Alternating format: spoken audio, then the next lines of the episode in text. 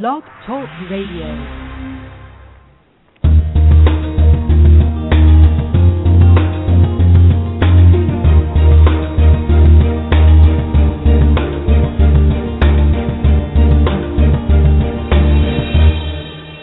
Good morning and welcome to the Inclusive Class Podcast.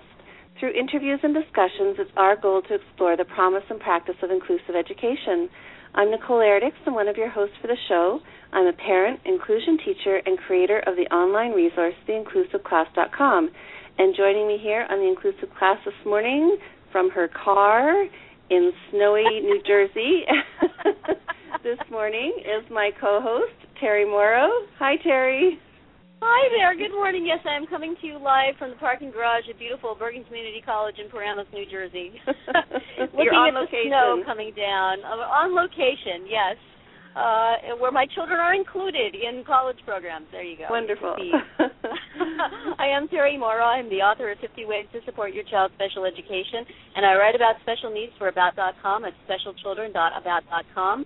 I, well, I'll, I'll say this on your behalf, Nicole. I'd like to mention to anybody out there listening to us live that Nicole is not taking phone calls because she doesn't No. want to talk to you, and the chat room uh, will not be open because she probably doesn't know how to do that. no. Um, so you just have to keep your questions to yourself. Email us, text us later. yeah, that's good. We'll get back to you. So we'll Yeah. get- We just want to keep So things simple this morning and, and running Yes. smoothly. We are So rolling far, with so it. good. We are being flexible. We are practicing for next week when I will be a giant talking head at a conference, and uh, we're getting all our bad tech luck out now. That's right, exactly. Speaking of conferences, I'm quite excited, Terri. We were talking about that yesterday. There's Yes. going to be um, quite a great conference in San Diego on March the 13th to the 15th. Did I say 13th? No, sorry, 14th and 15th. I Mhm. believe it starts on the 13th. And it is the Kids Included Together conference in San Diego. And we've been talking about it because you and I are going to be moderating a panel discussion of four advocates. And Yes. I just recently found out that if you were unable to attend the conference in person, you can actually watch it stream live over the internet. So that's Oh, kind of a neat. neat feature. Yeah, yeah, I didn't realize that. But if you go to the My website, giant disembodied head be on the giant on the streaming thing. I believe it will be Terri. I will be a little screen in the corner for everybody. They won't be Uh, able to see us very well, which is just as well. So if you can't see us in person, head over to the KIT conference website. I think it's www.kitconference.org, and you can Excellent. find out how to log in and watch us live. So I interrupted you there. Cool. How's your week going? uh, well. I- it's going all right. It's somewhat calmer. Reader's choice voting is still going on, so I can flog that for another week or two. Um, keep voting for your favorites, and also leaving nice messages about them. Uh, that will be a living monument on my site. So cars are Good. coming in all around me here. Are you hearing like weird echoey rumbles? No. It might be noisy here now for a little while. Anyway, but um, how good. has your week been, Nicole? It's been really great. Thanks. I had a little blurb I wanted to say here, but in the uh, interest of time, I'll postpone it. But I, I went to a really, really great workshop during the week with a well-known psychiatrist, neuroscientist. He does a lot of research with brains and brain development, Hmm. Dr. Bruce Perry. And I've made a few comments about him on my Facebook page, and he is fantastic. And he just is very knowledgeable about how the brain develops when you're in utero and as a young child and how important that is to your future in terms of learning and your skills and your executive functioning Uh-huh. and what can get in the way of that Mhm. and how to best teach children in terms of what are the optimal times of teaching a child. So, anyway, that's Dr. Bruce Perry. So, if you'd like to learn more about his work, just Google his name, and there is a ton of information out there. So, yeah, Great. really neat stuff. But his his uh, main message was that in order to function at its highest uh, ability level, I guess you would say, the brain relies on relationships, healthy relationships. Huh. So, in order to learn best, yeah. Which is the cornerstone and the foundation of inclusive classrooms because inclusive right. classrooms promote healthy relationships, respect, um, you know, social mm-hmm. interaction, and I think that really speaks to how important inclusive classrooms are for kids in terms of yeah. being able to learn. So, kind of neat that relationship. Yeah. Mhm. So, have you heard of him, Terri? Do, do you know his work? I have not. Uh, it's possible that I have. It sounds vaguely familiar, but I'm not near all my books now to look and see if yeah, I have yeah. one by him. So, yeah, uh, no, it's, I, it's interesting. I mean, I'm thinking just just because I'm a devil's advocate that my daughter had better relationships in her self-contained class than she ever had in an inclusion class. So. Yeah. Uh, you know, I don't. It's, it's one of those things where inclusion is excellent and best if it's done well, and if it's done badly, it can be harmful. exactly, and it's really if all you know in the inclusion class is people bullying you and ignoring you, then you're not going to get the benefit of it. No, no, and you know what? It is really up to the teacher to set that tone. The teacher has to yes. work at that at the beginning of the year, and then of course carry that on through the year. That's mm-hmm. a whole other show. but Which show are we doing today, Nicole? well, speaking of inclusion in classrooms, of course, we are very fortunate to have Paula Lieb join us again from the New Jersey Coalition for Inclusive Education. And I say again because she was our guest when we were doing the inclusive class for the Special Needs Network for the Coffee Klatch. And she has um, uh, graciously agreed to come back and join us this morning. And she's going to actually talk about all the planning that's done before the child is placed in an inclusive classroom, which is really that's where it needs to, you know, that should be the real focus. That's where it needs to start. And Paula is going to tell us why. Good morning, Paula, and welcome to the show. Good morning. Good to talk to you. We're so happy to have you again. And even though it's snowing in your area, you're fine. you're, yes, you're, I'm fine. I have a little bit of a cold, so I hope everybody can understand me. Oh, but uh, yeah, it's snowy and it's beautiful in New Jersey and you're in a nice, warm, cozy home and not a parking garage. yes, well, I'm sitting in my office looking out at the snow. good, yeah. good. Well, Paula, before we get started into the questions, uh, we have a lot of new listeners for our program. Do you mind giving the audience a little bit of background about yourself and the work that you do with the New Jersey Coalition for Inclusive Education? Yeah, that's fine. I actually have a background both as a general education teacher, a middle school teacher, and as a special education attorney.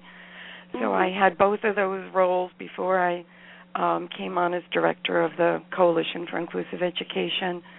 So um, also uh, am a parent of a, a daughter that struggled with some learning disabilities and learning how to read.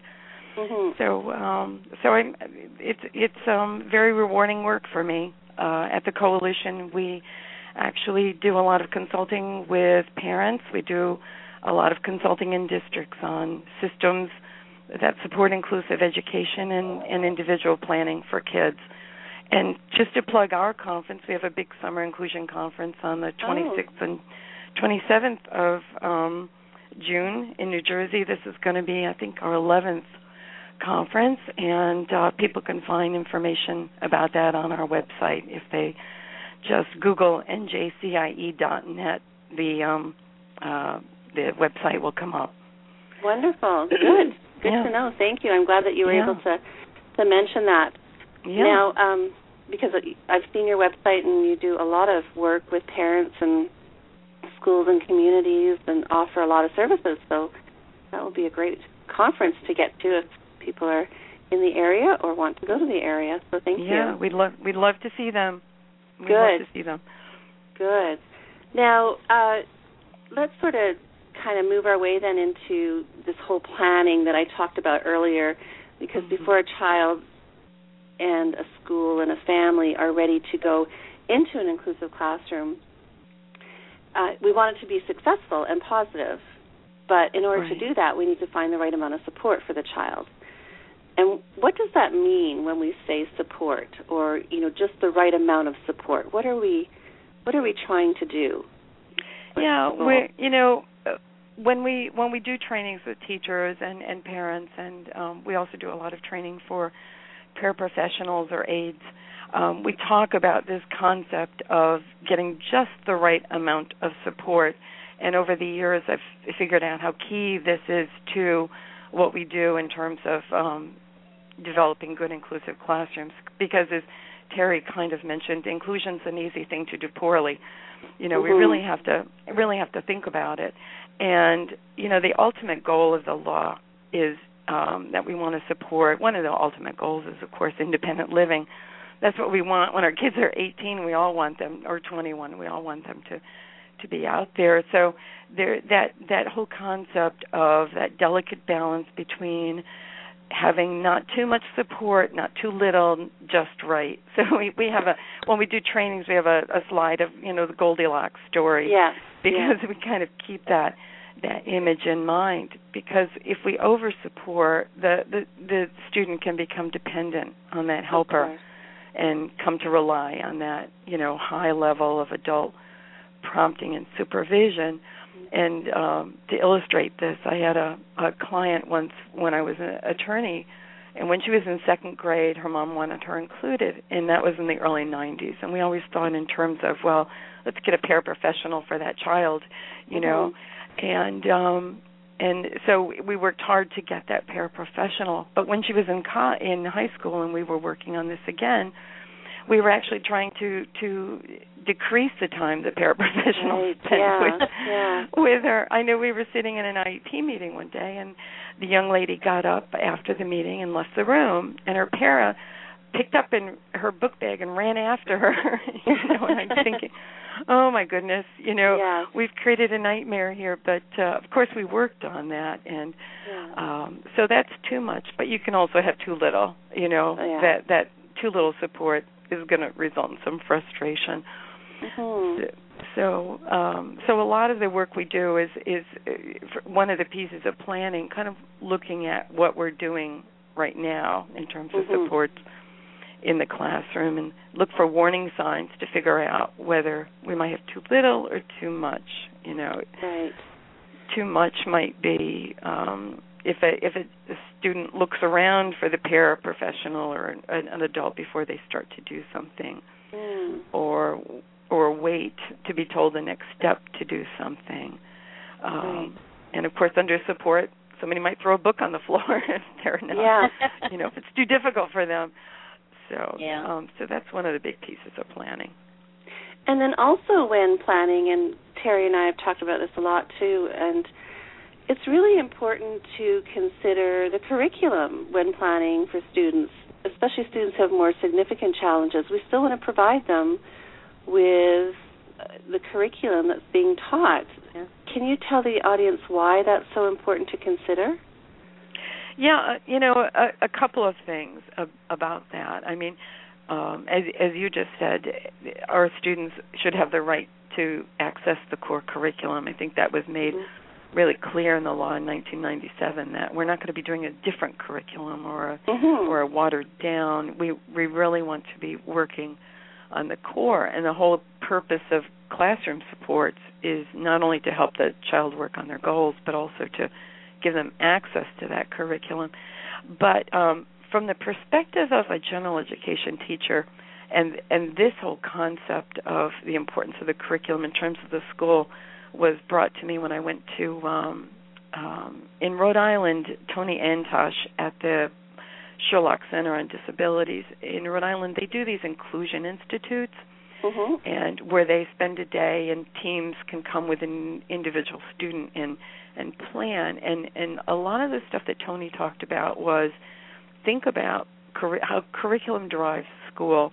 It drives the schedule, and and for if you want to make connection with that general education teacher, that's a common language. You know, right. I mean right. everybody everybody knows what curriculum what curriculum is and yeah. for a general education teacher um and I know I can speak from my own experience in the 80s when I was teaching um you know the the lingo of the special educators was kind of dense to me I didn't really mm-hmm. what I wanted to know yeah. was okay if a child has an auditory processing problem or something else what does that look like when I'm doing a history mm-hmm. lecture or what does that look like during a group activity you know that's the kind of thing I need to know mm-hmm. so I I think that thinking about the curriculum and the activities is is a really important piece. Oh yes, I think especially.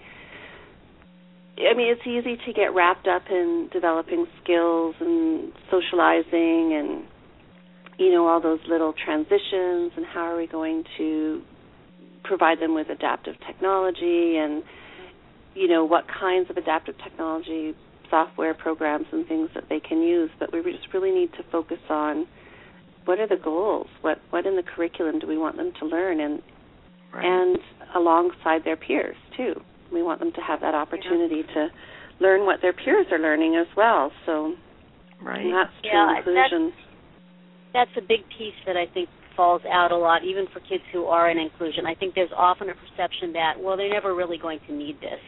Mm-hmm. You know, you were talking about yeah. the importance of independent living, and and yeah, that's important. But we're living in a time when lots of typical kids aren't able to move out of their parents' house at 18 and 21.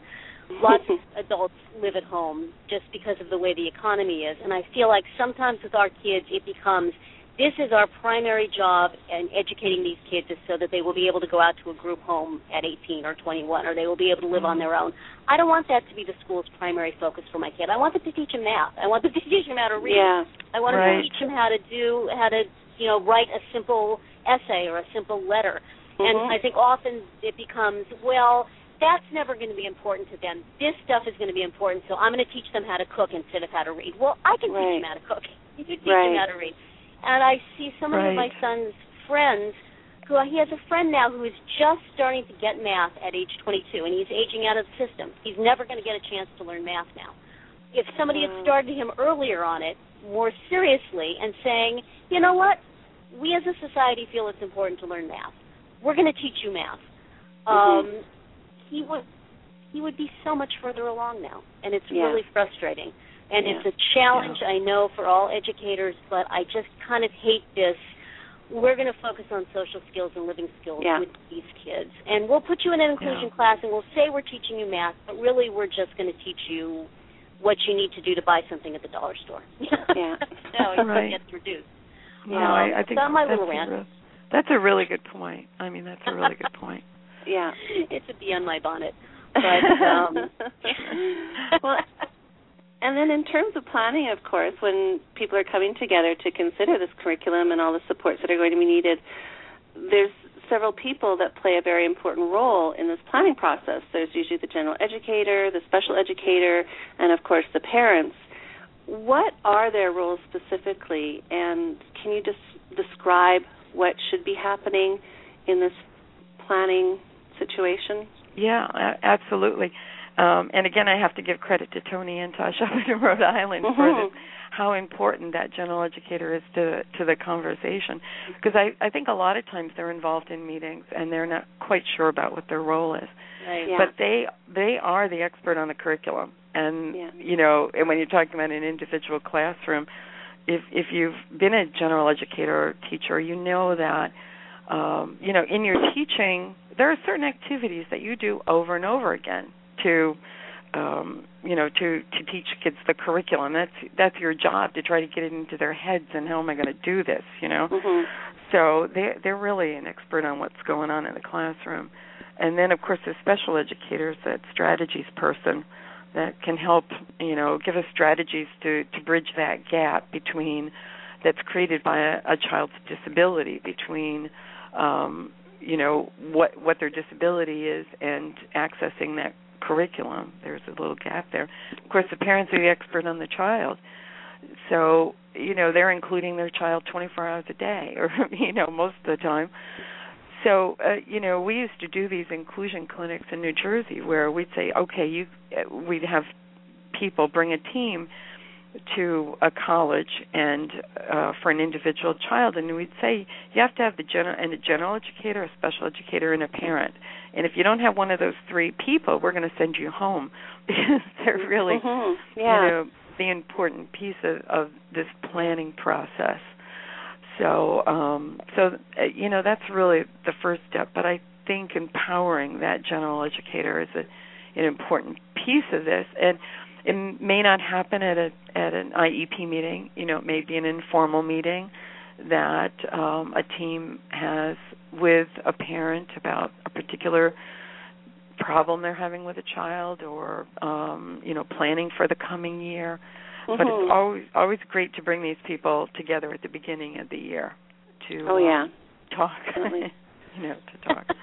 Yeah definitely and i yeah. think uh, i i as a teacher appreciate you saying that the general education teacher does play a, quite a significant role in the sense that they do know a lot about the curriculum and the skill development and the goals of that grade level mm-hmm. and making the or helping the general education teacher feel empowered and part of that planning process as well is extremely important because they can often feel a little bit disassociated with the whole process and yeah. that they don't really have a say because you've got the special education teacher there, the parents, the you know um, outside services, and this is all that's going to happen. And very rarely, or I shouldn't say very rarely, but often, the general education teacher is, you know, okay, yep, that's what I'll do. Okay, we'll write that down in an IEP. And yeah. Yeah. sometimes we can leave that meeting feeling very overwhelmed and bewildered.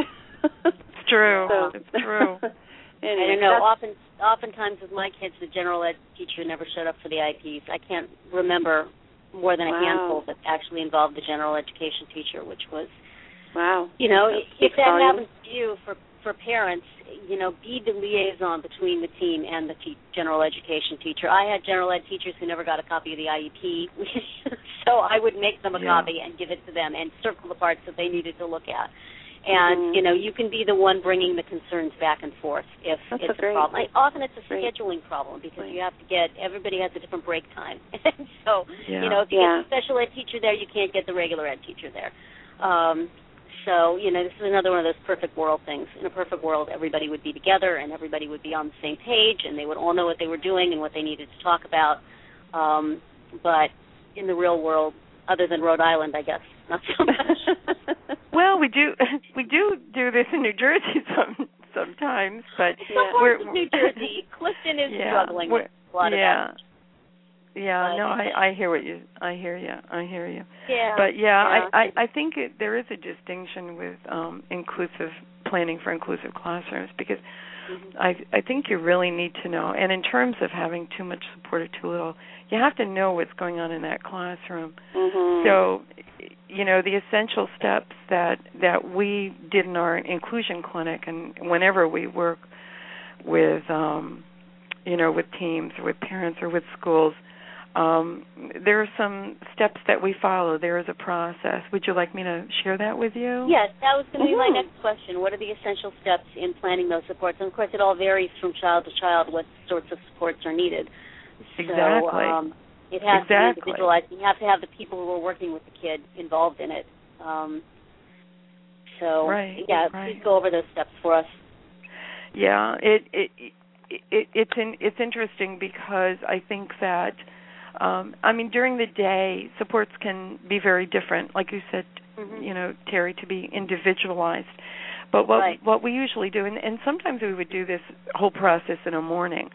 Um we would start by and we would come into the room not really knowing anything about the child when we would do these Mhm. inclusion clinics, but we'd Yeah. invite a team and we'd all start to talk about um the child's strengths, their interests, their challenges, their Mhm. strat you know strategies that worked, support and goals. And we had a a very simple student profile that's actually on our website under our our tools if people are interested in in looking at it. And we would take big pieces of um, student profile.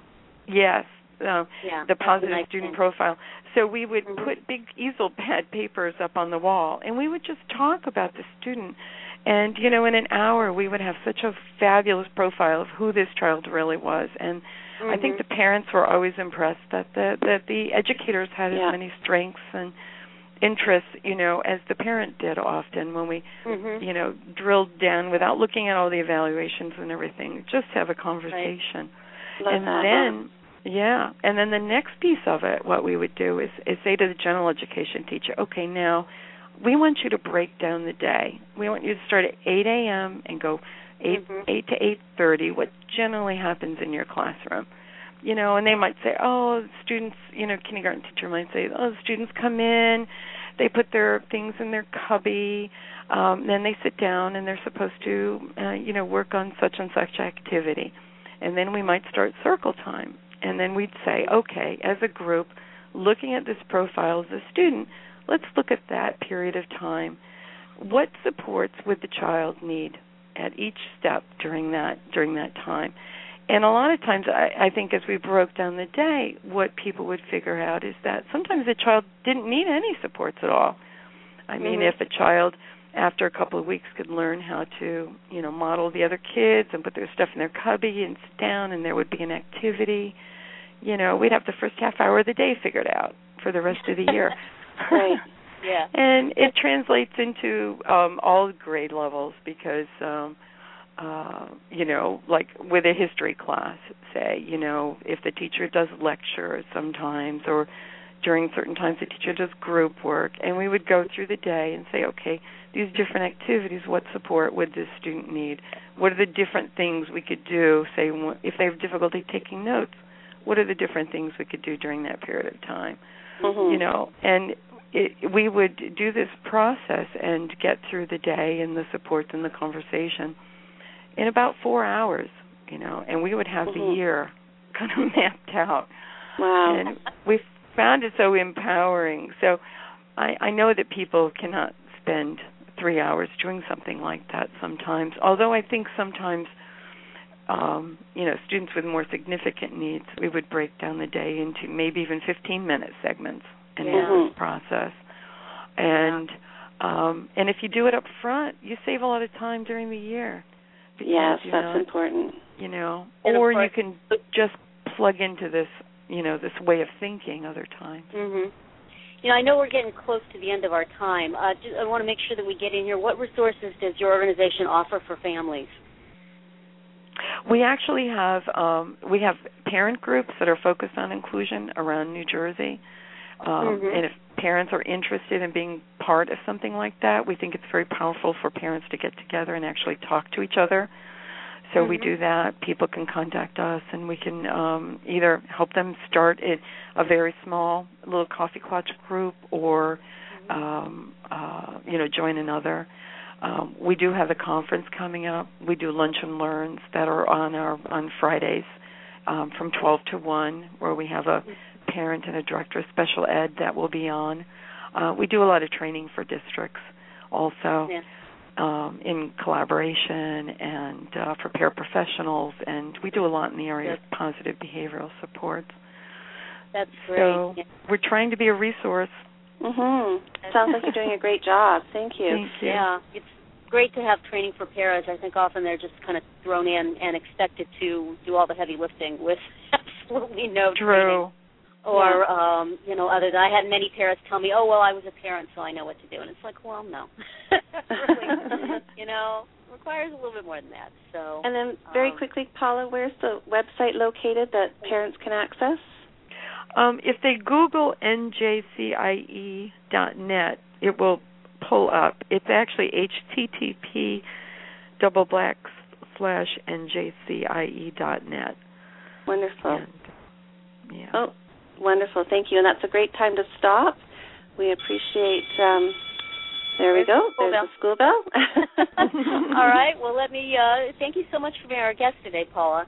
And I'd like to Thank thank you. our listeners for tuning to our program this morning. Please join us for next week's show when we have Michael McSheehan talking about using augmentative and alternative communication in the inclusive class. Uh, in the meantime, Nicole and I will be moderating a session at the 8th Annual Kids Included Together Conference in San Diego on Thursday, March 14th at 3.30 p.m. Pacific Time, important to note. Mhm. If you are not able to attend our session, plus all the others, we'll yeah, stream live for you to watch. Go to www.kitconference.org for information. You can also follow us on Twitter, where Nicole tweets under the name inclusive underscore class, and I am at Mamatude, M-A-M-A-T-U-D-E. And finally, you can download our past podcasts for free on Stitcher and iTunes. Goodbye, everybody, and have a great week. Goodbye, and thank you very much. Thank you.